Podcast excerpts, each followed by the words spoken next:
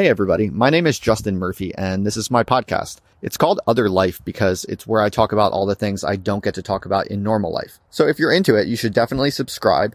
And if you'd like to talk to other people interested in what I'm interested in, or ask me questions or request future topics or guests, please just follow the link in the show notes. Finally, I just want to give a huge thanks to all the donors and patrons. I could not keep this podcast running without financial backers, so I'm very grateful. And I would just say that if you enjoy this podcast or my blog or my videos, please do consider signing up to give a little bit of money each month. It would really help me grow out this project and it would mean a lot to me. So thanks a lot. Now on to the podcast. Over and out. So, uh, Mr. Lovecraft, or what should I call you? Uh, you can call me Zero. Call you Zero. Okay. Zero, yes. Zero. So, Zero, what's your story more generally? Why don't you just tell us a little bit about yourself? I am really no one special. Uh, I just have a lot of thoughts. And uh, one day I started writing them down, and it turns out people on Twitter seem to like hearing them. Over time, uh, you end up with a feedback loop between yourself and the people who are listening to you, and a personality develops. I wouldn't say that it's exactly the same as the person that I am in my real life. There's some drift there. People contain multiplicities. Mm. Right. So you're saying that, uh, okay, people can hear. So that's good.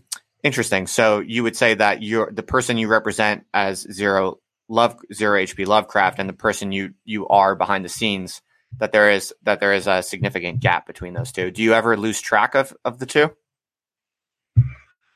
Absolutely. Um, if you read, so there's a story by Borges, which is one of my favorites, called Borges and I. And in that story, he talks about Borges, the writer, and he says, I've never met this man. I hear stories about him, I read about him in, you know, literary reviews, but I don't know who he is.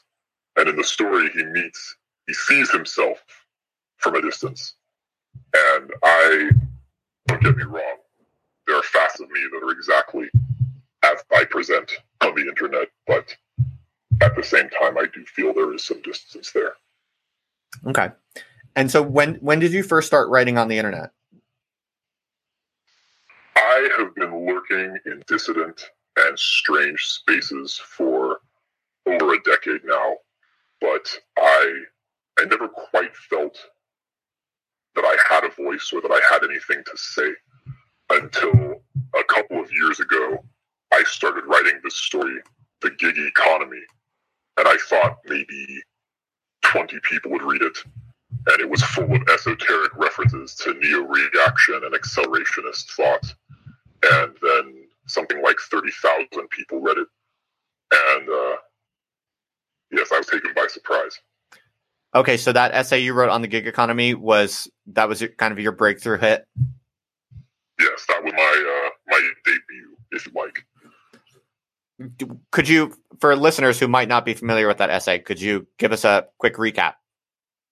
Uh, yes. So the story, uh, it's actually structurally based on the Call of Cthulhu by Lovecraft, of course.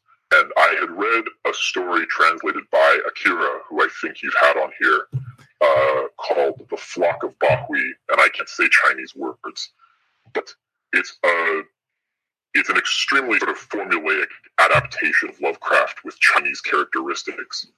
And it occurred to me, oh, you can just copy something else with slight variations. So I envisioned this story about uh, about creatures, virtual monsters, living on a blockchain that would then sort of co-opt services like Fiverr or Mechanical Turk and use it to pay people in microtransactions to do all kinds of arcane and esoteric things for some evil purpose. And instead of uh, a monster like a like a Cthulhu or an Azathoth, my monster is this kind of digital assemblage, kind of a paperclip maximizer. Really, it's the idea that what if in this network where decisions can be made automatically, a brain could form and take control of humanity. Mm. And that, of course, ends up being a metaphor for capital at the same time. Mm. Okay. And is this how you see things playing out in reality, or how much of that is fiction? I think that accelerationism primarily is an eschatology. And it's not necessarily the case that anything in eschatology will ever actually happen, but eschatology is about how we relate to the far future and it sort of contextualizes us in the world and in the now.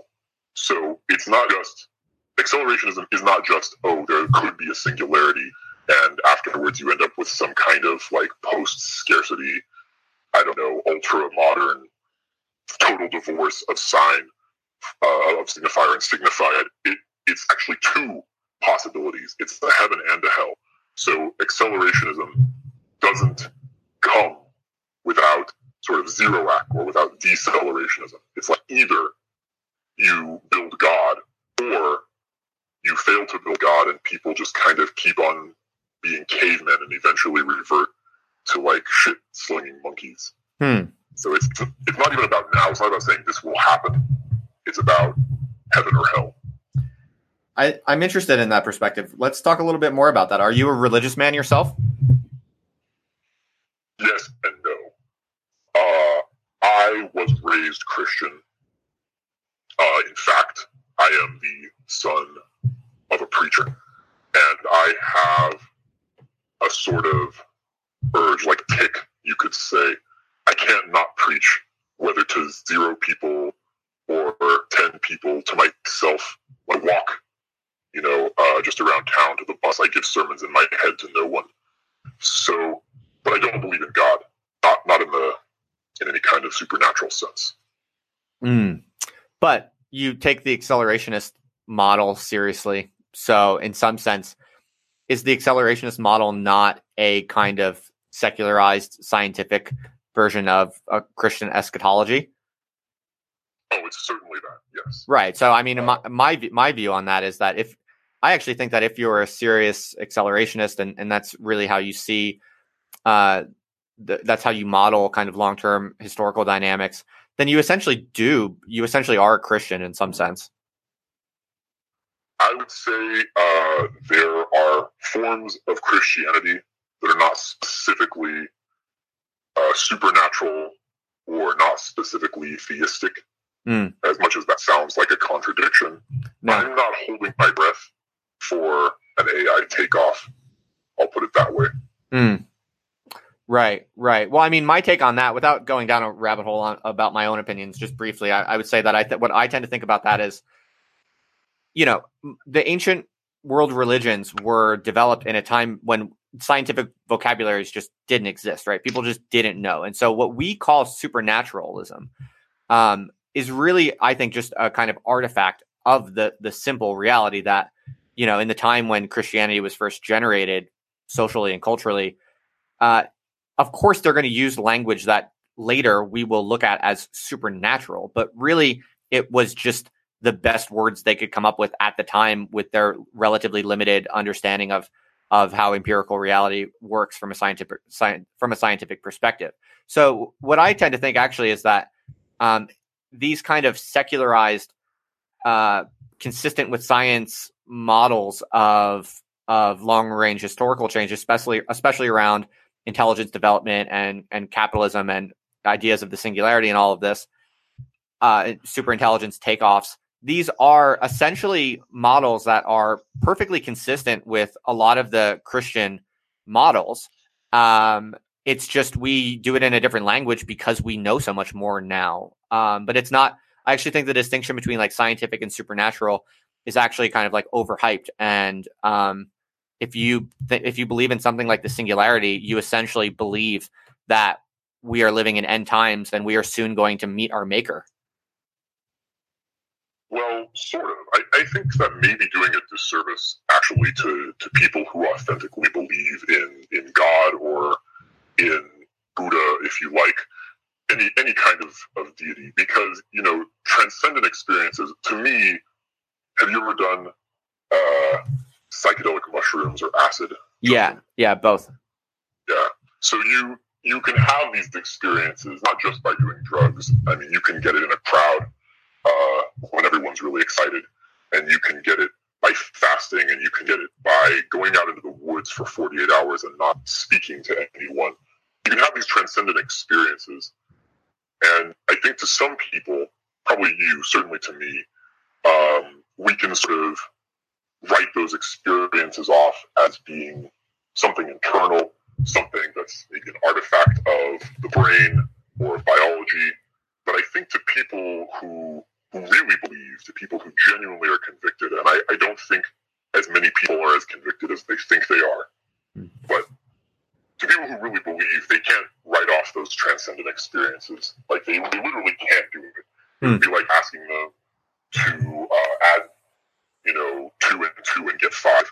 Like it's just it's not it's unconscionable to sort of say these experiences, these transcendent feelings, or or you know, noumena, to say, oh, that's just that's just an artifact of the brain.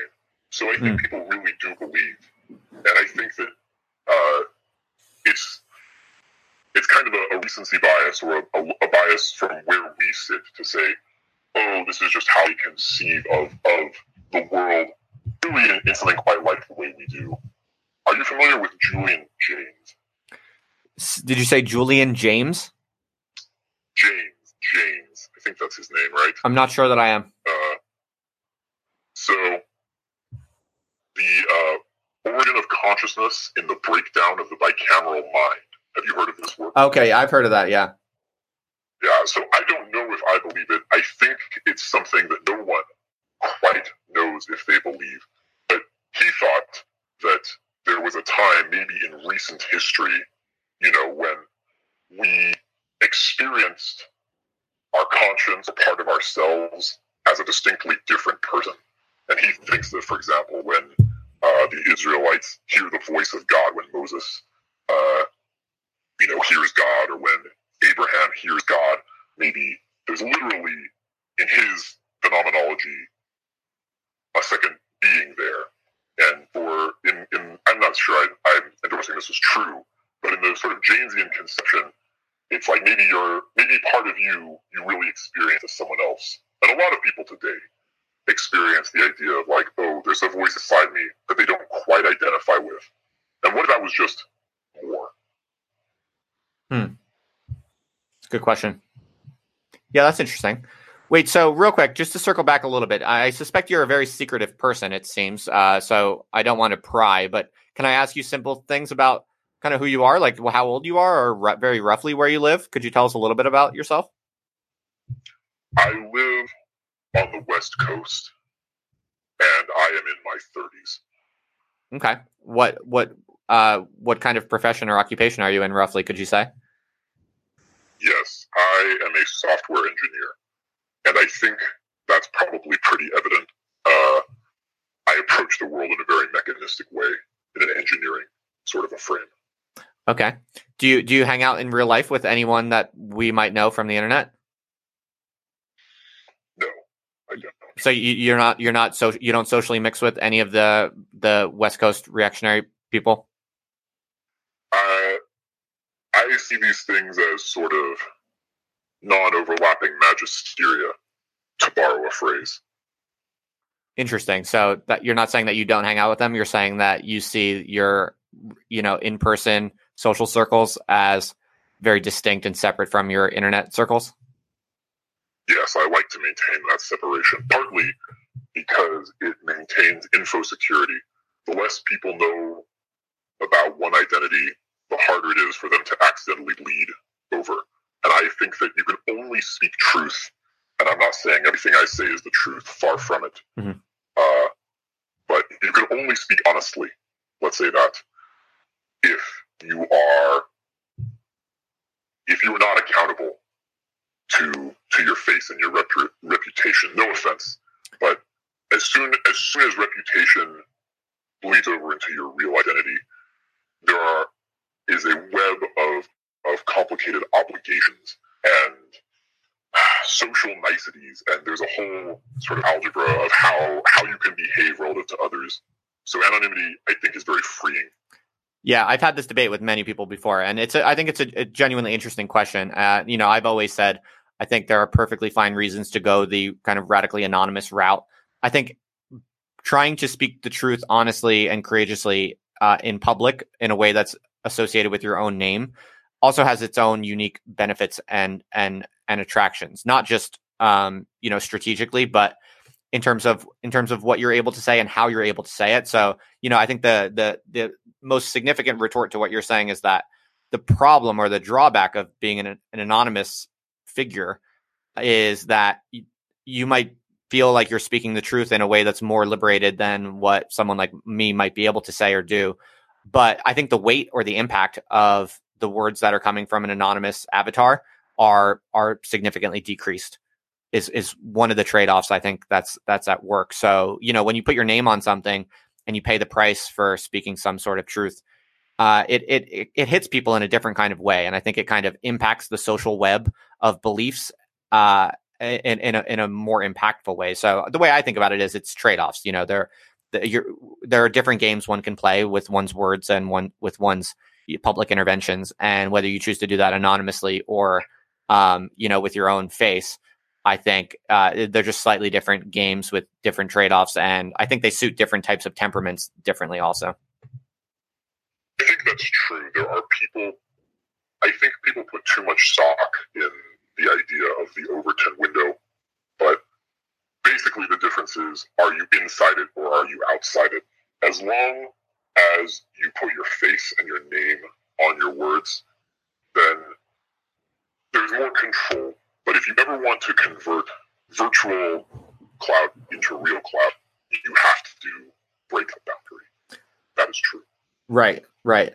So yeah, no, I think I think it's interesting how people pursue different strategies, and I, have had this kind of uh, back and forth with people about this. I think there are pros and cons on both sides. Maybe you could tell us a little bit more about horror and and horrorism, and maybe for people listening who don't know that much about kind of the world you're coming from, you know, what what does horror mean to you, and and and you know why is why is it interesting and worth paying attention to?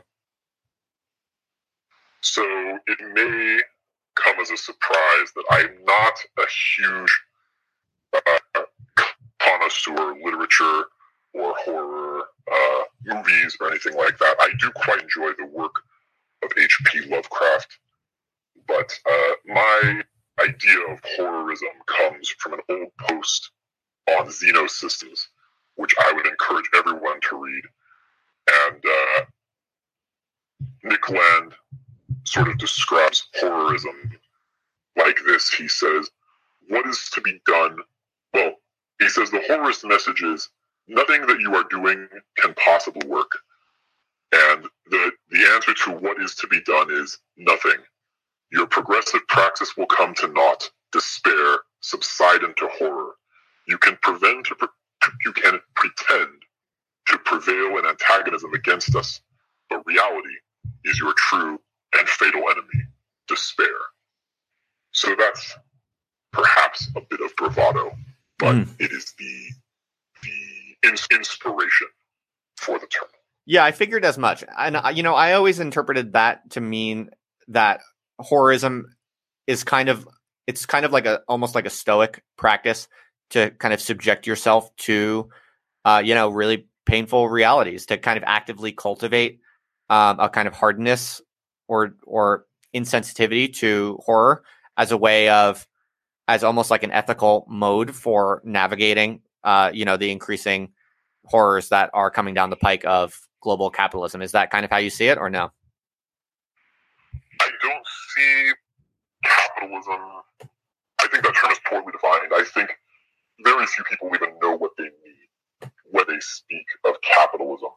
But it does seem that as the as we live in this in this internet world where we can just see everything at all times, everything is constantly horrible, and there's no getting around that, and there's no turning it off, and nothing you can do, nothing you can say can make the horror go away. It's just, yes, it's a kind of pacifism. That's true. Yeah. Well, I think a lot of horrors today are actually self-inflicted by people who can't tolerate the horror of reality. So I always kind of understood the appeal of horrorism, what Nick calls horrorism. I always kind of understood that as, you know, people should just adapt themselves to the horror of reality so that they stop doing all these kinds of uh, doomed, neurotic self mutilations on top of it. Well, that's that's the real horror, though, is that they can't. Like mm. the hmm. things, the things that compel us to do horrific things are not substantively in our control.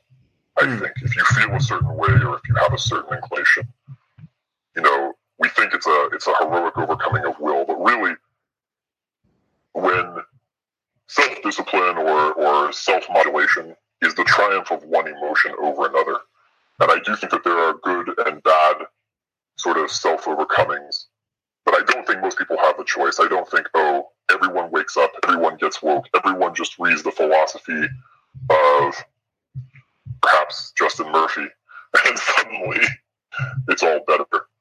Right. Wouldn't that be nice?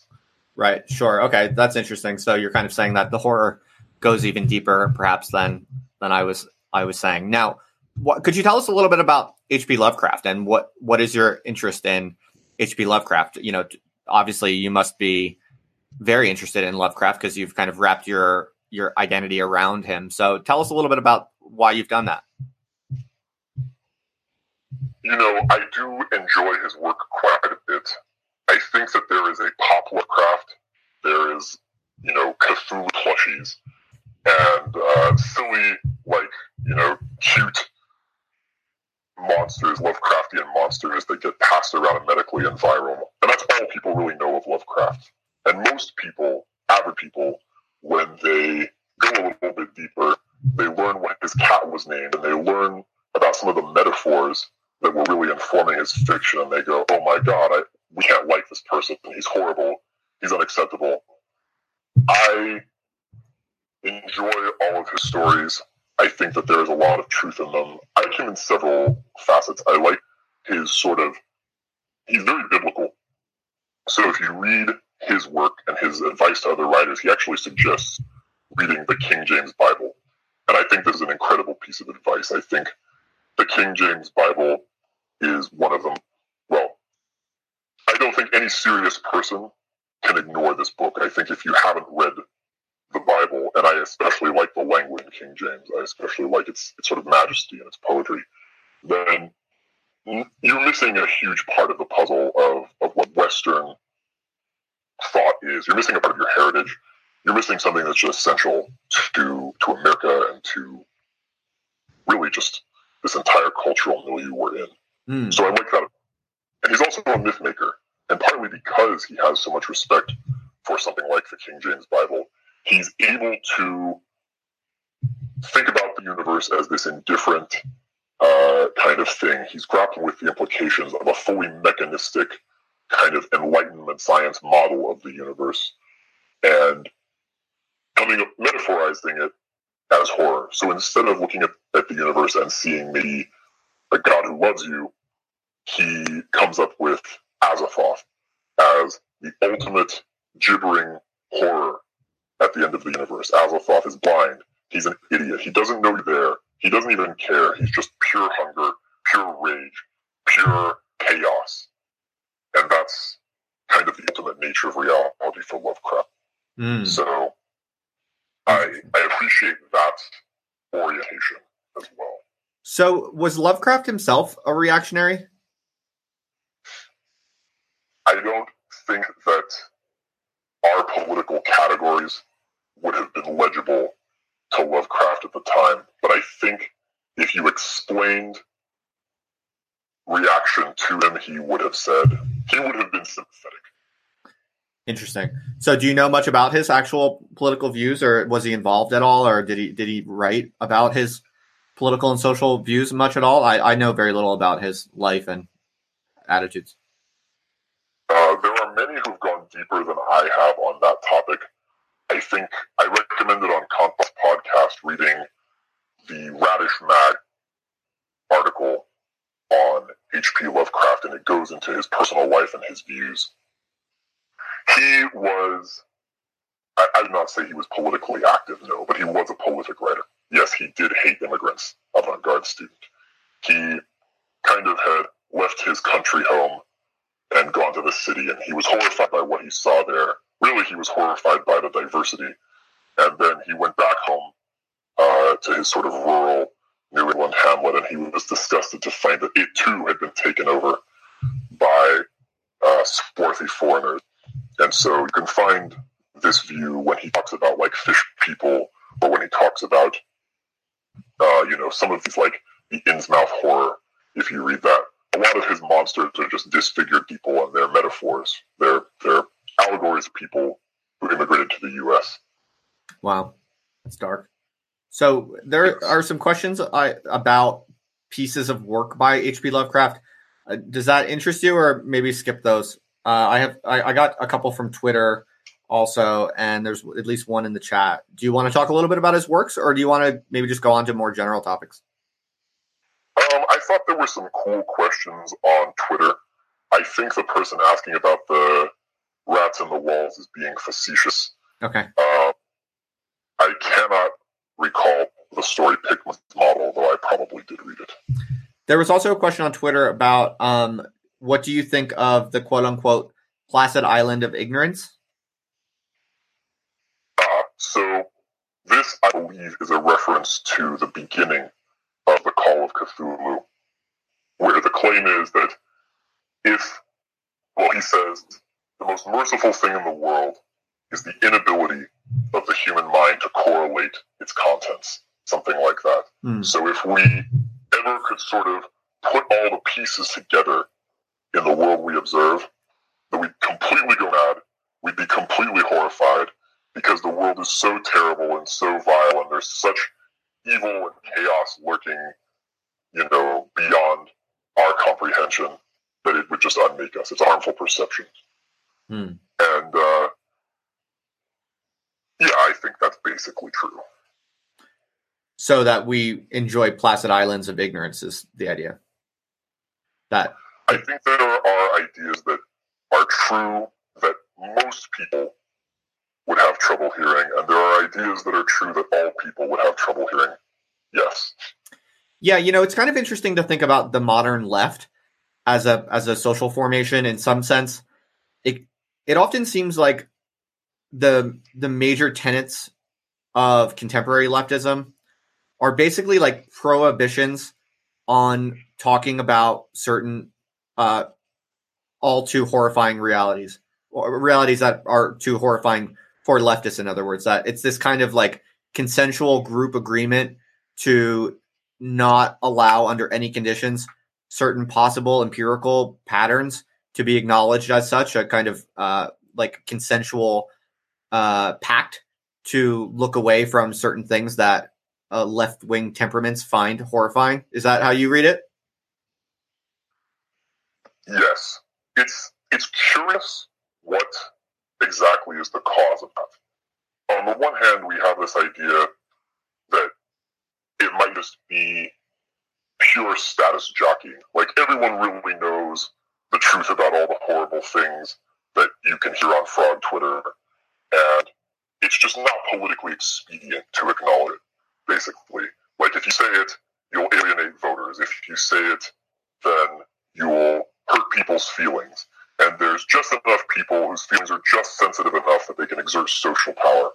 So maybe everyone knows. Maybe it's not a denial of reality so much as a kind of willful blind spot. Mm. Or maybe people are just stupid and insane. Yeah, right. That is a good that is an interesting question, right? Like the so if you look at something like the taboo on something really quite simple and and even relatively benign in my opinion, like uh, psychological sex differences, for instance. Uh, if you take this as a as an example or case study, like the, the question you're kind of posing is is the taboo against speaking about psychological sex differences because deep down leftists know that those patterns are true but they find them horrifying and dangerous and bad. So it's like people know they're true, but we have to prohibit people from talking about it because then bad things will happen. Or is it a kind of deeper denialism in which all of the the prohibitionism and and and taboo intensity is actually doing the work of of of making people not believe it, like allowing leftists to to genuinely keep their their their mental experience free from this type of of of of, of accepting this type of pattern. That is a kind of that's like pretty like uh, hard to measure. It's it's hard to imagine how you would be able to tease that out. But it is a, actually a really good question about this underlying psychology. Right. So a, a personal, a couple thoughts on that that I have. One is that a lot of sort of anti-racist and anti-sexist discourse has sort of the esoteric function of making it easier to control different groups of people. Uh, like if you import a bunch of foreigners from different countries, and I mean, I mean high skilled laborers, I mean like H 1B visa, tech workers especially, when if you have a sort of nativist and a sort of nationalist political climate in your country, you're not going to get very good work out of those people. So, in a way, a lot of that sort of progressive thought is a way that the state has evolved to control the foreign laborers that it brain drains into the U.S. Mm. and a, a, kind of secret, a kind of crypto colonialism in a way. Mm. Now, this has the trade off of demoralizing the native population, but there's some optimality there for the people who are cashing the checks right. in terms of how much can we demoralize the native population while still brain draining places like India and China. So that's right. That's facet of it. Right. That's an interesting hypothesis. And actually, I mean, that model is also consistent with this how, how this language also kind of manipulates and controls the less skilled factions of the native population if you think about it because you know this kind of idea of solidarity among the poor and and people of color and this this kind of being this image of it all being this uh, union of you know the the the less privileged across the board it's like this is really good for like Google or Apple, who has uh, uh, you know a, a, large number of employees that are not software engineers, but are you know customer service representatives and um, you know people with like humanities degrees who, you know, in some sense, the the like progressive ideologies are kind of just like you said they're they're they're a way of actually extracting the most labor from you know uh, third world imports but it's also a way of extracting the most labor from the the less able or less privileged of the native population also. Yes there's a certain sense in which it becomes possible to control private companies by creating high prestige jobs for people who are of low skill so if you send people to major in something hyphenated studies, if you teach them political correctness, in a sense, they don't have any marketable skills. They can't really produce value. But the legal culture and the social culture that we create allows the state to turn these people into commissars who can then be installed in every private company over a certain size out of necessity in order to dodge liabilities. And what it really does, it gives you a, a, a way for the state to exert a higher level of control inside of private companies.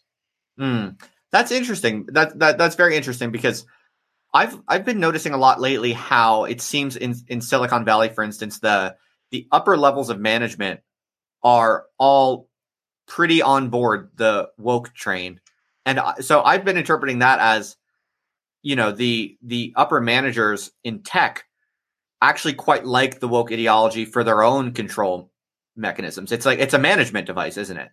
But that that's kind of at odds with what you're seeing it as a as a kind of state centric management device, whereas I've been seeing it more as a kind of it's it's precisely the the titans of private industry that actually really like this woke ideology because it um, produces the best morale and productivity from the bulk of its workers, which are not going to be high skilled, you know, high IQ people. The uh, the membrane between private companies and the government is far more porous than mm. I think most of us think of most of the time. Yeah, that but there be. is another factor at play as well, which is that the more sort of authority and power you cede to people that you've imported from other countries, the more the culture itself changes too. And so there's an element of clannishness and nepotism that you do not see with the Native American population. Like, especially conservatives are so frustrating in this regard, the Republicans, who will bend over backwards to show how they've hired their enemy and given them, you know, important sort of position of position of prestige. Like, look how honest we are, look how fair we are, look how gracious we are. We will appoint someone whose beliefs are diametrically opposed to ours in a position of authority. We're fair. But that is not at all what happens when you import populations from countries with different tradition and different culture. Almost everyone is more clannish than we are, and you get much more nepotism and you get much more sort of racial solidarity. So once you start installing people from a certain background uh, in a position of power, you can expect, you know, it's not it's not a question of prejudice. I wouldn't paint it with a moral brush. It's simply that when you're playing iterated prisoners dilemmas, uh, it really, really pays to be tribal. Hmm. Hmm. Interesting. Yeah. So yeah, and what you're kind of saying is that there is this weird phenomenon going on in which like white Americans, especially white conservative Americans, have kind of agreed to ethnically abolish themselves in in general for the most part. Of course, there's some still some holdouts on that, but it is a rather unique thing. Like m- almost no ethnicity anywhere at any time has ever kind of like so fully got on board to kind of like agree that its ethnicity doesn't matter and will not be organized around, but like white, like well off white Americans have generally done that, uh, maybe like for the first time ever in, in this kind of mass sense. And there are endless debates about this. A lot of people that I hear, and I can't name any sources, just chatter I see, say that in fact many of these same things played out in Rome. That as soon as you have an empire, you have to transcend any one sort of nationalism. So perhaps, and I, I don't know, I'm not an expert on these things, but there's a certain tendency when people are playing intellectual one-upmanship games to say, no, everything that you think is new is not novel at all. Here, let me show you in this 2,000 year old book, like basically, look, this was the Bang Estonia of uh, 1000 BC or something like that. Mm-hmm. Right. Okay. Yeah. Yeah. I, I don't know. I, I think there is a lot of dicks swinging. It's very hard to know the truth. Right. Right. For sure. Yeah. No, it was just it, it, it was an interesting point you were making about iterated prisoners dilemmas and how uh like tribal and ethnic solidarity is a, a real kind of multiplier for success in, in those types of games and thinking about yeah just just kind of thinking about how that plays out over time is kind of interesting um, so okay, so what else? Um, there was a question. By the way, what time do you have to go? I think you told me you had limited time. Is that right? I I have another hour here. I feel bad that I was late, so I'm happy to stay on the stream uh, for at least another 30 or 40 minutes if you like. Sure. Yeah, 30, 40 minutes is fine by me. Um, so there was a question uh, on Twitter that that was as follows: Do you have any thoughts about possibilities for left right coalitions. I don't know if that's referring to something you've said before in the past or if that's just a random question, but uh, do you have any thoughts on that? I built a lot of my earlier essays on Twitter on sort of like finding this polarity and this distinction between right and left. And I I still think about this dichotomy. I don't really believe that it can be joined. There is such a thing. I I am hesitant to say too much on this topic because it doesn't really align with my beliefs. But there is an idea of a third position, uh, which you may be familiar with. Yeah, people accuse me that of that all the time. yes. I, I, mean, I've never thought like that consciously at all. Um, but uh, yeah, there's this kind of weird thing where like, if you're at all honest and open minded, but you're kind of on the left and you just kind of say what you think and you don't really care what people think say about it, you'll get called all of these crazy names like, oh, you're Justin, you're Red Brown Alliance, or Justin, you're third positionism, or And then this weird thing happens where you're kind of like, okay, you I'll start doing research on into those things, and then you're kind of like, huh, okay, maybe there's some interesting stuff here. I don't know. Um, but it's like I don't know. I think there's such a there's such a degeneration of language and the way that people are are described in ideological terms with such obviously motivated reasoning. It's obviously so much of the labeling is is disingenuous and for motivated conflictual purposes that um yeah that the in today's discourse like the the significance or meaning of any particular ideological qualifier like red brown alliance or you know third positionism or whatever it's just like uh, words words are all just so hollow at this moment that I basically this is why I'm I'm like only interested in having actual conversations where you can kind of build up from first principles like what people are actually fucking talking about. So um, yeah, I mean, what do you have an interest in that, or do you have any takes on that on third positionism, or what it is, or why, or what why we should care about it? I think that basically all labels are meaningless, especially yeah. now yeah. because are, have you ever are you familiar with the work of uh, Debord? Uh, Guy Debord. So, uh, yes. Yeah, yeah, I am. So the, the thing, my big takeaway from that, the thing that really stood out to me, is when he says, "Anything that the spectacle ceases to talk about for three days uh, doesn't exist." Mm. And I don't think very many people are conscious of this very often. Maybe it's an idea that a lot of us have noticed, but you can really sort of verify it in your own observation. Just watch on Twitter. Every new story, every new outrage, every new hashtag lasts for three days. So on Wednesday, we started hearing about a cam horse selling her bathwater.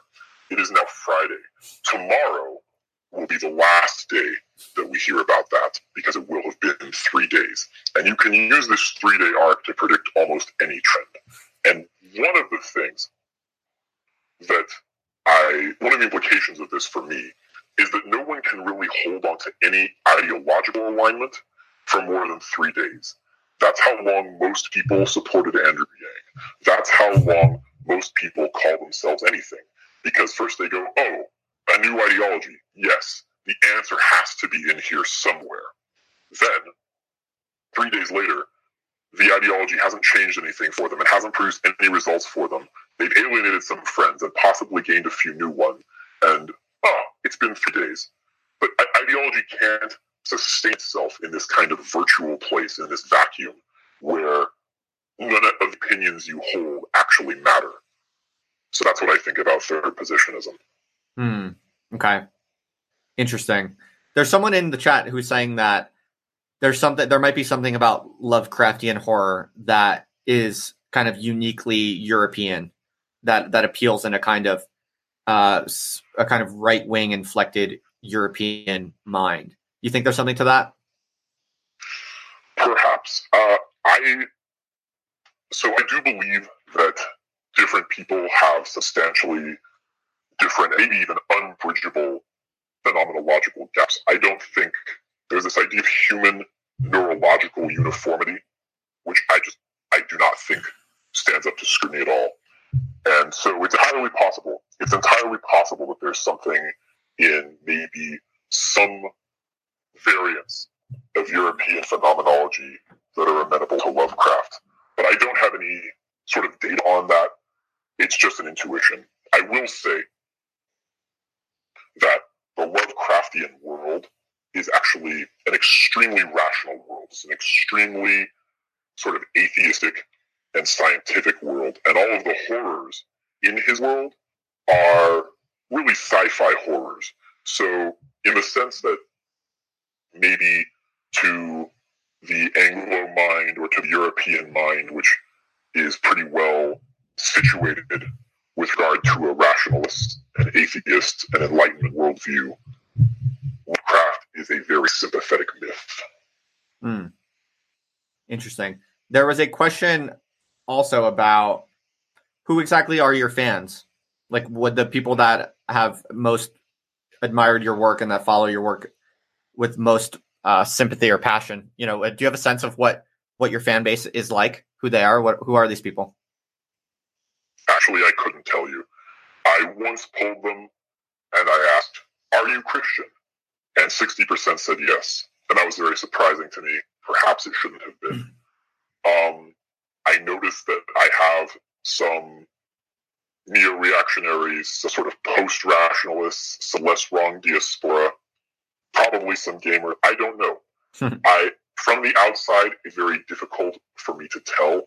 The people that I mostly follow and interact with tend to be people who I think are also interested in a lot of the esoterica that I like. And if I model my audience as them, then my perspective is very distorted. No one, I would bet that the majority of my followers have no idea what it means when I start entreating them to come to Cafe Milano. Do you know, Justin? No, I don't know what that means. Exactly. What is what does it mean? oh, it's a pointless inside joke. Was sort of a. Uh, have you read Jacob? Yeah, Jacobite. Or is it Jacob? Sure. Yes. Yes, I have. Um, so you're familiar with uh, you broke uh, up. his sort of Familiar with who? Mariani and and uh, McCrump and all of those sort of Twitter people. Yeah, uh, actually, Mariani and McCrumps have both separately been on this live stream and podcast. Oh, excellent. Well, someone caught McCrump thirst posting at a woman and inviting her to go to a cafe, and it was a meme. Ha, that's hilarious. Crumps is actually he's become he's become a J Murph hater. So I, I I I relish this story. That's very funny. Yeah, it's it's fun to look into these things. There's a, it's amazing how many online personalities sort of make a mockery of themselves by thirsting after some girl. It's very easy to do. I think everyone feels that temptation occasionally. Are you uh are you married or have a long term partner? Um, I prefer not to talk too much about my personal life, but I am married. Yes. Sure. Yeah. Well, the reason I asked is because I would have guessed that you're married because I actually think it's one of the most significant and effective cleavages in kind of contem- contemporary male online personalities because basically, I mean, and I have a lot of sympathy for young men who are not yet married because, you know, society and politics at this moment is such a clusterfuck that, like, if I was not married, I would probably find it much harder to actually really figure out what I think and to say it with clarity and honesty in a non-resentful way because um yeah getting a mate if you're a young man today you know getting getting a good female mate is uh quite a minefield of ideological and social challenges that are just really really thick and and difficult. So you know i actually have a lot of sympathy for people like mccrumps. I think he has a girlfriend but uh he's not married uh if i recall correctly uh from when i talked with him. But basically i see in the in the style and the attitudes and behaviors of young men who are not married but are like intellectual personalities of one kind or another um their their their style and their content is typically much weaker.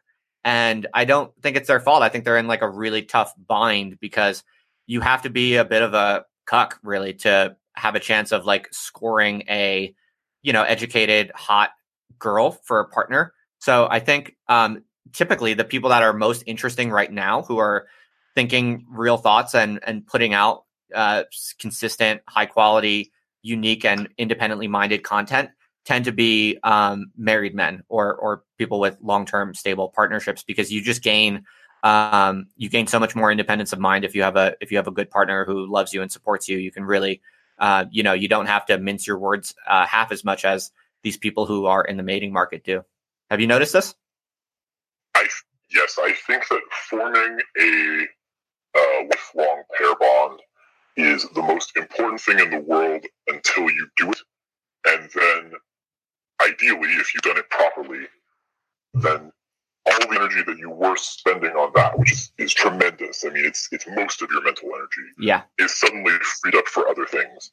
And I wouldn't say their content is always weaker. It's when you're single, you're more foolhardy and you're more malleable and uh, you know you may you may have to change very rapidly sometimes.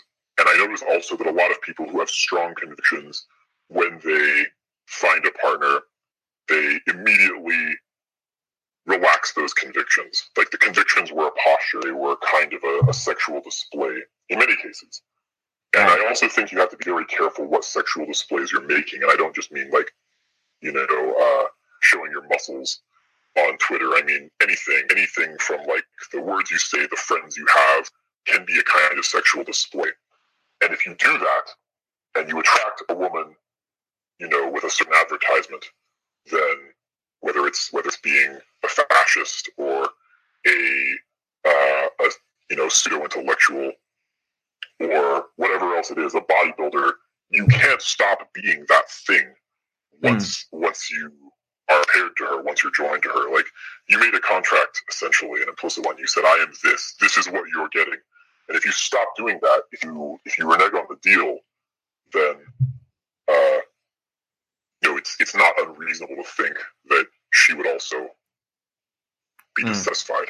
That's an interesting point. Although I would say if you're lucky in an ideal case, and it, it definitely is possible. I, I don't know how rare it is, uh, but it, it, definitely is possible. And I'm very grateful and, and lucky to say that this was the case with me. It, in, in an ideal case, you can actually grow with your wife and change. So you might have sold yourself um, as a certain bill of goods, got married, and then, you know, genuinely grow and genuinely change your mind. And if you have a healthy relationship and, and, you know, you're, you're, you're, you communicate clearly and frankly, um, you know, you can you can weather uh, significant ideological changes. Like I, when I married my wife, we were both pretty hardcore social justice warriors, and I like I won my wife's you know um, devotion in in large part from you know significant displays of of you know uh, social justice uh, investment and and and we got married and you know we both uh, kind of learned a lot about the errors of our ways and and a lot of the you know, we we both kind of realized we were drinking some pretty toxic Kool Aid, and so we we both had to, you know, I kind of started the process a bit. I think it's fair to say, but I basically had to. I I, I was basically walking back a lot of the stuff that I did kind of sell her on, and to her credit, you know, she heard me out and she, um, you know, kind of understood and ultimately came to agree. So, you know, there there there's definitely the possibility of authentic growth and change with a partner that's interesting. I mean, I've experienced a couple of ideological shifts uh, in my life, and I think it's so delicate in a way. But if your if your relationship is sort of properly polarized, then in most cases there may be some tension. Uh, your wife should follow you, right? Like that's uh, that's a very important facet of marriage, and a lot of people take this the wrong way they think that the idea that a man should lead and a woman should follow is really uh, let, that it diminishes the woman. And uh, I don't think that's true at all. They think some kind of ego thing or some kind of superiority. But what this is, is it's a very shallow conception of power. Mm-hmm. I think that leftists in general, and you can't, when you paint with a broad brush, right? But leftists in general have a very shallow conception of power. Because power, although is authority, it is it is control. In order for power to be sustainable, in order for it to have integrity with itself in the future, power is very much form of service. Power is very much a form of caring for sort of the people. Again, I think the use of the word below, although it is the right word, is a word that is loaded for many people, and they can't handle this idea of, of having people below you.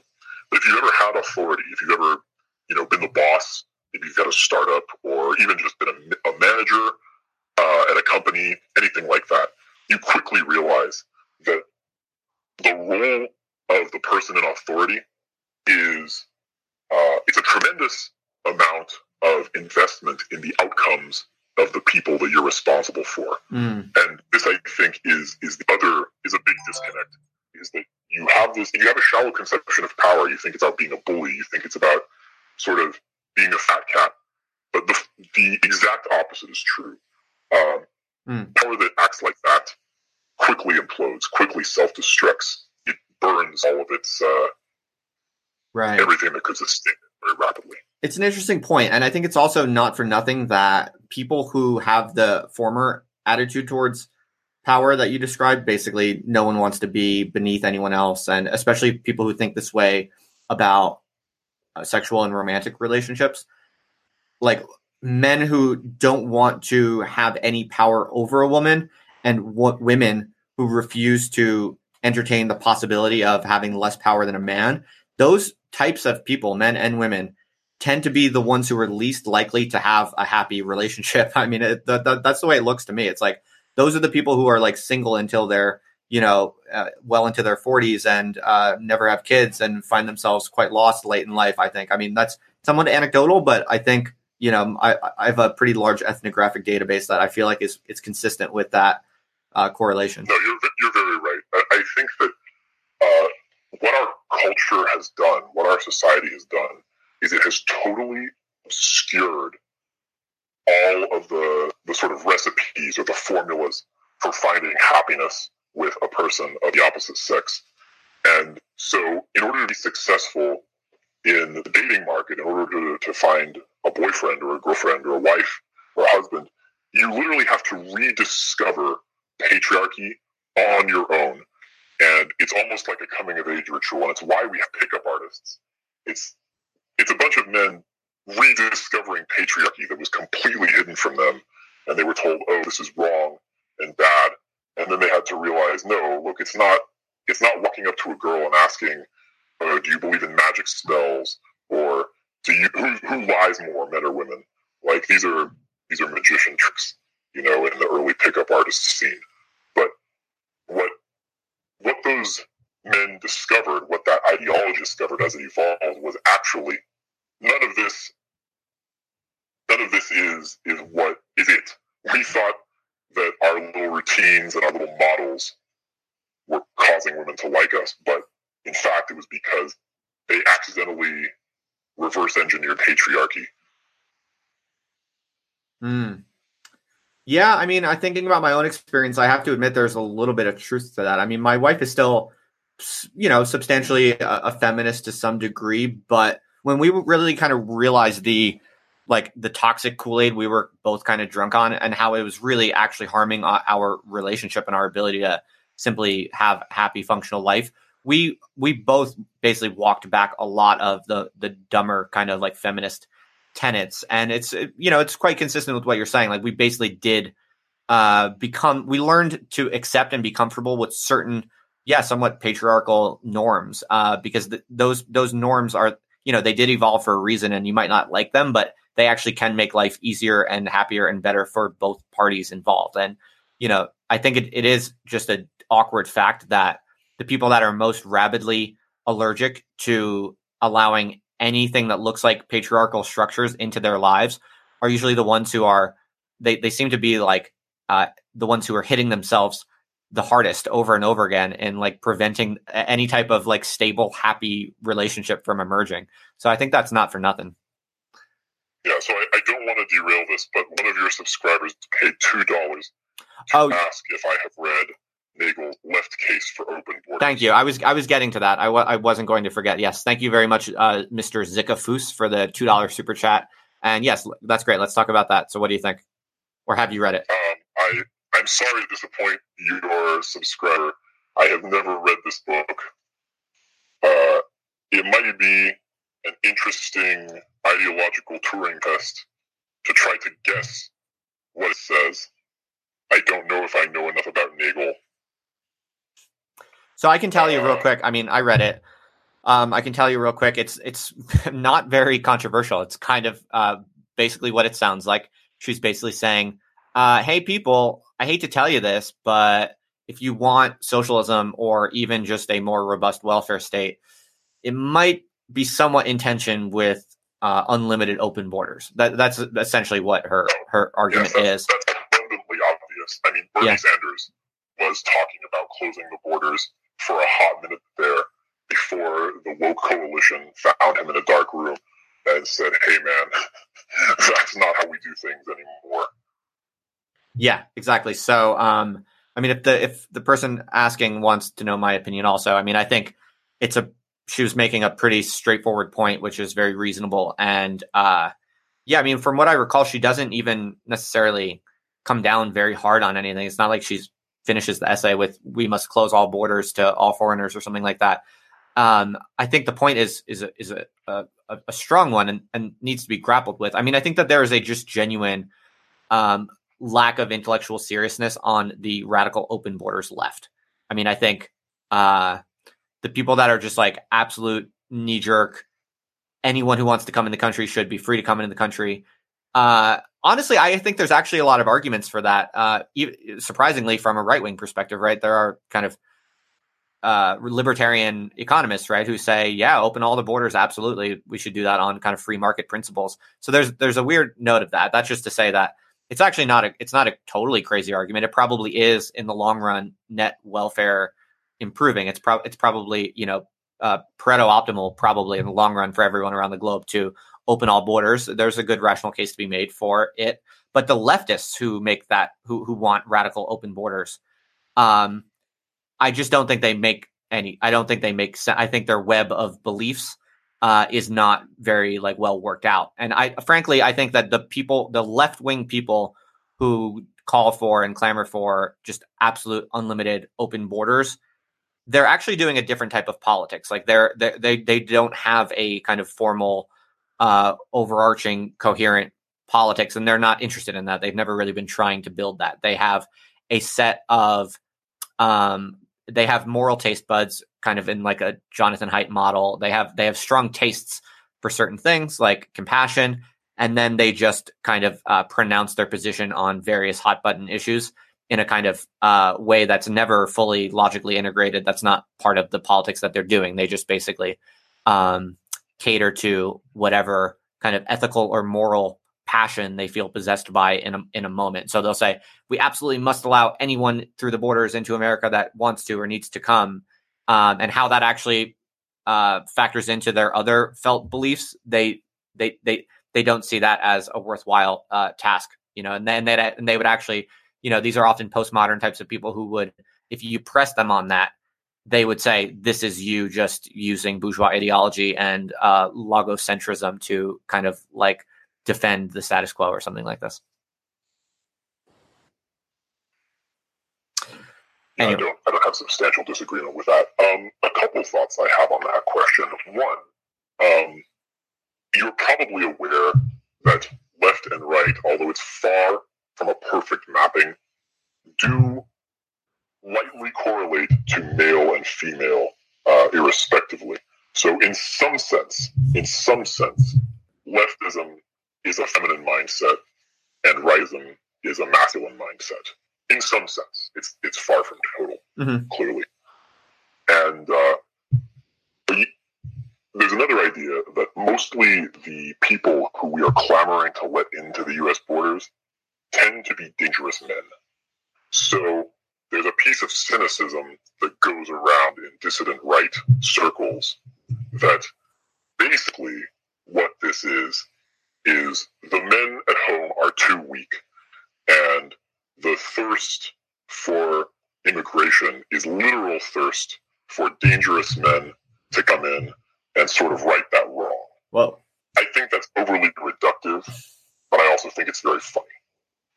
Yeah, that's dark. I've I've I've heard that before too. I've also you know you you hear sometimes like I think actually Jordan Peterson has floated this idea right that the um that the feminists kind of silence on the the patriarchal nature of radical Islam, for instance, is a kind of a kind of yearning to be dominated or something like this. Yes, and so the thought experiment is if all of the people we were trying to import into the country with our open borders were Southeast Asian women, would the right and left position on immigration completely flip? Mm, that is a I, that is an interesting question. Mm. Like, suppose it wasn't a bunch of dangerous men from the Middle East. Suppose it was, and that's a very broad brush. Most Middle Eastern men are not dangerous, but some, a few are, right? Yeah. But uh, suppose instead it was like uh, all Vietnamese women. Yeah, or like just, or like super super hot like white East Eastern European women like Melania Trump. Imagine if that if that's the type of women who are like coming into America en masse. I, yeah, it is an interesting question. I'm like, fully would... in favor of open borders for women from Kazakhstan. Let that be known. Why is that? Well, I mean, I'm just saying, like Eastern European women, man. Ah, I see. Yeah, yeah. Yeah, no, that's a really women from Kazakhstan do it. That is an interesting question. Yeah. So okay, so uh, the only other kind of item on the agenda that I thought we should try to hit before before we wrap this baby up is that uh, some people were curious about the the big uh, like autism competition thing that you did. Do you want to tell us about that and what what what was what were you doing there? you know, I I just sort of had I had posted something about uh, a, a, girl had posted a, a, tweet about women with autism, and I sort of shit posted about it, and I said, you know, women can't let men have anything, not even autism, uh, like to themselves, right? They have to deterritorialize that. So I made that tweet, and like I said, it, a lot of the things you say are post-ironic. That means they you're kind of leaning way over the thing you authentically believe. Uh huh. So, uh, based on some of the, the feedback from that, I thought, wouldn't it be funny if we had an autism competition? And as a joke, I think that was interesting and entertaining. But then I decided to kind of monomaniacally follow through on and actually do it. Mm-hmm. And doing that is much less interesting than speculating about it. Oh, and so- it almost felt like a breach of contract to the people who enjoy my normal writing. So what but did you? was still funny. What did you learn in the process, or what was it? What was how? How would you describe it? What was the takeaway? I don't think there was anything to learn. Uh, it's the spectacle thing again. Yeah. If the competition had taken three days, everyone would have been cool with it. but it took two weeks. So, and and who won? I, who won? That was someone named FODCorp, who promised us 3D testosterone and apparently has a pretty good physique. Okay. I mean, all these, like, all of these Twitter bros who supposedly have good physique, like, how do you actually know? I don't, like, I don't, I don't really trust any of, like, especially because we're all, we're almost always dealing with avatars who don't show any pictures of themselves. And I'm supposed to believe they're like these, like, buff studs. I mean, why do you, why do, does anyone believe that? 100% of my mutuals are ripped, uh, you know, Aryan gods. I guarantee it. Do you exchange like real pictures of yourselves in private? Uh, no. So how do you know? No, listen. We're post truth in this assertion. Yeah, my feelings don't care about your facts.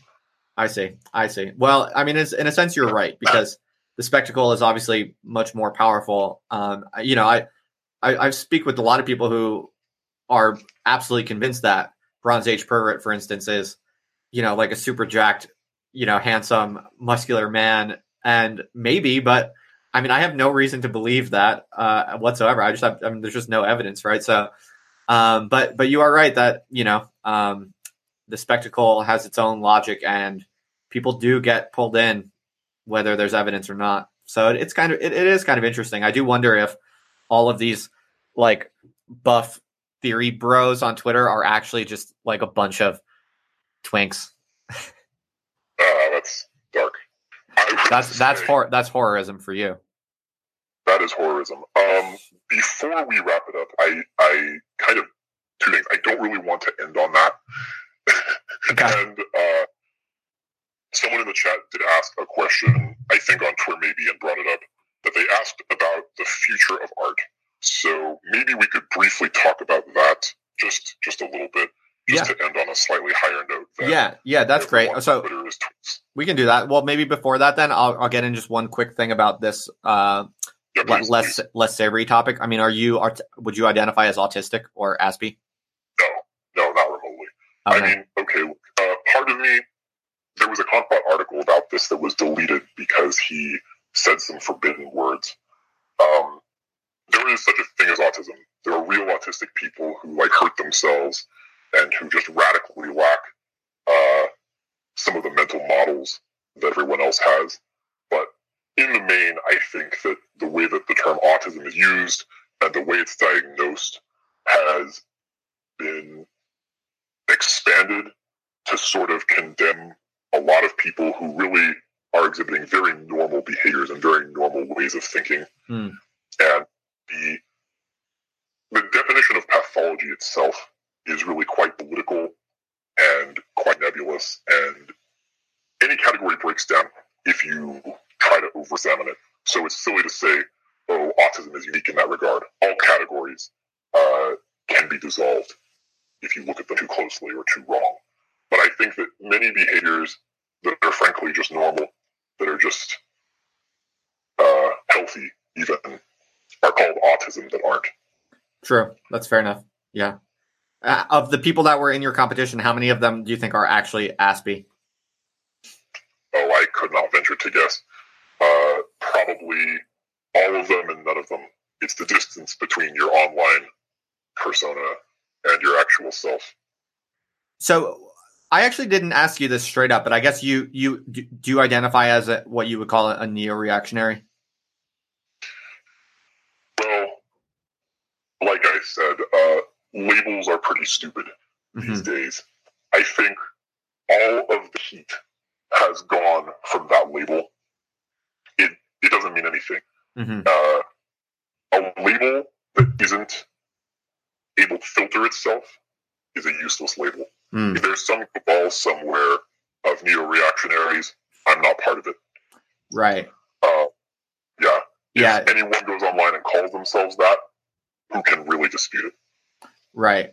Yeah. Yeah. I mean, people call me that all the time, and I've never like sought that or identified with that personally. So yeah, I guess you're right. It's just on at a certain point, it doesn't even make sense to bother trying to use the terms. I, I am sympathetic to I that. Have, yeah, I have read all of the writings of Mencius Moldbug.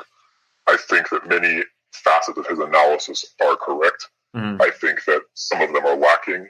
I think that some of them felt very reasonable at the time and now don't. Uh, I would endorse his right to anyone. Right. Okay. Well, I mean, I'm quite a fan of Moldbug's writings, and I'm I'm still like generally the the overall drift of my politics uh, still is is rather left wing on the whole. So you know, I think even even having a, a certain predilection for the writings of Mencius Moldbug isn't even a very like clear test of neo-reactionism necessarily.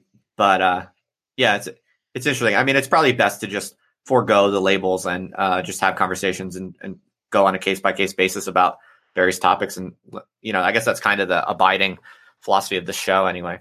Um, so okay, cool. So the only time you manufacture a label is when you're trying to rally people around a specific mm, action. Yeah, that's a good point. Yeah, so if you're not trying to mobilize for some strategic, instrumental political purpose, then you you're right. There's not really much of a need or value for uh, very various kinds of labels. So cool. Let's talk about the future of art. Uh, tell tell us, uh, Zero, what is the what is the future of art? I will now prognosticate, but not really. I don't know what the future of art is. I recently wrote. I don't think anyone does. I think it's it'd be foolish to to claim that you did, but I did write a little bit about uh, David Foster Wallace yesterday, and sort of his idea of new sincerity. And you may be familiar with this because in the 90s, there was this idea that everything is super detached, super hip, super ironic. No one takes anything seriously. And the sort of crux of that, of the argument in the essay is that uh, art had previously used irony and satire as ways of deconstructing dominant cultural paradigms, but that uh, a culture which is self-referentially aware of irony and detachment, which sort of makes that its uh, its cornerstone, cannot be deconstructed using ironic devices, and that television uh, sort of uniquely was built on irony and subsumed irony so that irony couldn't be used against it. And uh, that was true in the 90s. But what he predicted was that the, the backlash to that would be this sort of cloying, uh, one note, single entendre sincerity. And that, I don't know if he coined the term or later it was called new sincerity. And Wallace and uh, a lot of the sort of writers who came after him are noteworthy for this. And I think our discourse, our political discourse, uh, has also become kind of cloyingly sincere. So this poses a problem for art because all of the institutional art, all of the art that is made by the you know machines of, of capital and whatnot, they have uh, no way to process this. When they write sincerely, you just get these sort of sanctimonious screeds where like the black lesbian vampire you know interacts with the transgendered werewolf and everyone's deeply deeply oppressed and they cry and that's the whole story and like that's that's what sincerity gets you when it, art is being manufactured by these giant corporate machines mm. so in order to to break free of that what you need is outsiders I believe that. I think the only meaningful art today has to be written or has to be produced by people who are outside of the apparatus of the, the woke apparatus, the you know the sort of culture industrial complex, if you like. Um, mm. I think most of the interesting art that we see these days is being made by people on the internet who have no connection to the machine. Right. But maybe that's always been true. Maybe that was true of punk as well. Maybe maybe it just becomes co-opted. Yeah, that that's an interesting point because I think I agree with a lot of that. It sounds cogent. I think what might be kind of unique now is that it's hard to imagine how the co-option takes place. You know, like there have always been outside artists, and then once they get big enough, they get basically bought off by the institutions. We'll just give them enough money, whatever you know, whatever the price eh, that's necessary to get them to sell out and basically buy into the system or whatever you want to call it. But now it's like it seems like the the centrifugal tendencies are so strong, and also the institutionalized just kind of decay, just the the absolute kind of death of life that seems to be characteristic of almost all mainstream institutions today seems to be so so strong and terminal that I I sometimes wonder I, I sometimes wonder if we're at a turning point where the near future of, of art is like the outside artists you're right, will become the only real site of of genuine uh, creativity worth paying attention to. But that now actually there's not really any mechanisms for the institutions to to buy them out, uh, to to to, co- to co-opt them. It's, so the, the outside art that we see now, especially you know from the dissident right, which is clearly where I'm looking, that art is not something that can be co-opted because it is not digestible right by the big business. If you look at Sam Hyde, Million Dollar Extreme, uh, you know, it was very popular. Everyone liked it. It was on Cartoon Network late night, and it was canceled because it was ideologically uh, untenable to them. Mm. Yeah, that's a really good example. Yeah, you're right. It's like it wasn't ideological, like it at all, like very, very minorly, you know. No, but I think you're right. There's something happening where the outside art is going to be just uh, profoundly and irredeemably uh, just incommensurate with yeah even understanding. You're right. It's almost like it's almost like before ideological opposition it's actually just a kind of uh, sheer incomprehension of the various different norms in in like the subcultures that produce this kind of stuff. And um, yeah so it's it's actually a really interesting and important point because if that is true that the out that outside art is going to be the only site of real creativity worth paying attention to. And I'm right that there's something new going on where the institutions are uniquely incapable of bringing that outside art in. Then what's what's actually really interesting and difficult about that is it's going to right now people's perceptions are very scrambled because people still expect that if there's good art being done on the outside, it's going to eventually get brought into the institutions. They're uh, eventually going to see it in the museums or whatever. But actually that might not happen this time moving forward. And so people need to, and I think this is actually happening. People are realizing that. And so people are starting to realize that like if they want good, really live, radical, creative, you know, true, truly creative stuff, they, they have to go to the fringes themselves and become a part of what they are interested in. And yeah, I, I think that actually might be happening now to some degree, but a lot of people still have their eyes on the center. A lot of people are still, you know, like uh, imagining or dreaming that you know the the mainstream institutions are going to find a way to open up to to these like different currents but i think they're waiting in vain yeah it's not going to happen at least not until everyone involved turns over.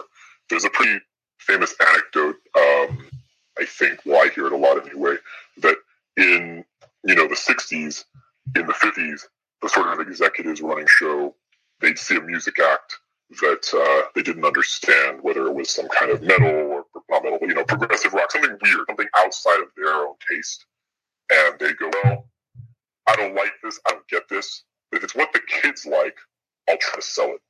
But now, uh, once sort of like the boomers came of age, and maybe even the millennials are the exact same way. Let me piss off everyone involved. Millennials and boomers are the same, and they think they have good taste. They think when they see a new piece of art for that's outside their model, that if it's shit, that they're right. They're like, oh yeah, this the kids don't like this. Fuck the kids. I'm right. There's a meme about that too. And so it makes it very hard for, for good art to come in because these people think they're the arbiters of taste and they're not. They're locked in this narrow little channel. Right, right. It's a good point. Yeah, someone in the chat makes a really good point, which I really like and strongly agree with, is that uh, the countercultures the countercultures don't realize how good their hand is and aren't doubling down hard enough. I could not I could not agree more with that. I mean, that's why they, they have one problem though, which is payment processing. Mm. Anything that gets too good, we've seen there is someone shadowy behind the scenes who's able to push all the buttons and pull all the levers and suddenly make all the payment processors stop giving them money. So I don't believe the counterculture can truly triumph until someone with power controls a payment processor that is sympathetic to them. And that we do not see yet. But hasn't that only really been a problem for a very small number of like super big creators? Like for the for the it's, for the larger mass of like you know um, moderately internet famous like edgy no, it's, figures. It's sending it, a message is what yeah. it is. Like uh, Google fired James Damore. There are thousands and thousands, maybe many more than that, James Damores at Google. But you don't have to fire all of them. Mm-hmm. You just have to fire one really, really violently, and everyone else knows what's happening, right? Right. And I think it's the same thing with uh, with this situation. I don't know. I mean, I wonder if. Um, I mean, your point is well taken, uh, and I'm not. I'm certainly not dismissing it, but my sense is that you can be like a, a moderately internet famous kind of reactionary leaning type of creator of some kind and you know, like Patreon, Patreon isn't going to notice you really, right? I mean, uh, there's lots of people like that. I think, isn't there? Uh, eh, yes and no. So one of your commenters, Scream, is completely right. If you go to a party and uh, start dropping these esoteric Twitter po- talking points, no one even knows how to hear them. and you can have a really fun time if you know a bunch of strangers and you don't have to worry about them remembering you. Uh, you know, trying to argue with them about even any, many of the things that we're talked about on this show. If there's not anyone, if there's not a TV show about it, if there's not a documentary, if there's not, uh, you know, a sitcom that embodies a particular idea, many people just they can't even hear it. They don't even know how to argue it, argue against it or for it. It's just outside. Right, but who cares about house parties? Like house parties are for kids. Not even They're house lame. Parties. House parties is a bad example. Okay. Go to a bar, go to your coworkers. You can't go to your coworkers, but right. try it. You know, like try it with people who aren't extremely online. Right, but what all I'm saying is that the whole like IRL world is of secondary importance, right? I mean, who cares? Like, who cares if like who cares if normies don't uh, know anything about it? Like, all that matters is like if you have uh, a certain minimum threshold of internet audience and attention, right? That, I mean, that's really that that's just all that matters. I feel like today. Well, yeah, if you can convert it into money. I mean, this is the question: Is the counterculture of the right uh, effectively using its resources in the cultural arena? Hmm. I, I honestly, I don't know. Hmm. Like everything else, like whatever other like on the ground, it's a sideshow to how do you even answer that question? Hmm. Maybe there's some genius of culture who has a plan, who has a strategy, and will explode. And maybe not. Maybe it'll all just sort of get filtered away by algorithms. Well, but can't you just imagine the the cultures growing and like and not, not just the right wing cultures, but just all kind of dissident, unorthodox eccentric uh, fringe cultures. Can't you just imagine them progressively growing and uh, monetization becoming more normal? And I, I think the real motor for this would be right now there are a lot of eyeballs that are still stuck on like network TV for some stupid reason and stuff like like the the, the migration of eyeballs and, and and attention and and consumer money moving away from mainstream institutions into niche internet subcultures has only just begun. I mean, that's a massive pocketbook that is going to be increasing every year. And so couldn't even just that alone over the next few years make it increasingly financially sustainable for very fringe subcultures to uh, actually produce and sustain a, a, wide variety of creators in, in a serious way. Do you not see that happening? Because that's m- kind of my sense of things. I think that's the optimistic case. I want that to be true. I'm not really equipped at this moment to argue for or against it, but maybe by temperament, I am eternally pessimistic. Okay, fair enough. Well, this was a, definitely an interesting exchange and, and some some good hypotheticals about the future of of culture. Um, I want to warn you that my phone is getting low on battery. It shouldn't cut us off like in the next 30 or 60 seconds, but uh, just in case it does, I'm warning you. Um, I feel like we covered a lot of ground and this was and this was very good. I feel like I'm happy to just uh, let you go now, unless there's anything you else you wanted to sneak in before we call it a day. Um, I'm going to answer a few questions that I've been ignoring in the side chat, and then I'm going. to But first, I'm going to say thank you so much for having me on. It's been a pleasure. Uh, great talking to you. Yeah, it was great. Fire. I've never read John Michael Greer's Lovecraft themed fiction. I enjoy the works of Julius Evola, but I have not read them in depth. And uh, I think those were the main two. Sorry, guys. Feel free to DM me if you'd like to talk about those things. My DMs are open. My question to you, perhaps my final question would be when does the uh, Zero HP book come out? There are two books that I have in the works. One of them uh, is a three. It sort of has three major arcs, and I'm just finishing the second one. So hopefully, uh, well before the end of the year, I'm shooting for a Halloween release of my next work. The third work is notes and plans, but will probably take me at least another six months after that. Okay, awesome, awesome. Well, I think this is kind of be. I think this is currently going to be the kind of the spearhead of radical independent subcultures becoming more kind of financially viable. I think self-publishing books is only really starting to kick off in terms of its you know prevalence and, and popularity and i think that's going to be i think you're going to see more and more of this so uh, i'm glad to hear that cool thanks for having me on yeah thanks for talking th- th- thanks for joining and uh, going through all the uh, technical challenges to to make this happen and uh, it was very interesting talking with you so thanks again all right, I'll let you go then. I'll see you on the internet. All right. Well, I'm glad that came together. I was skeptical that we would pull it off.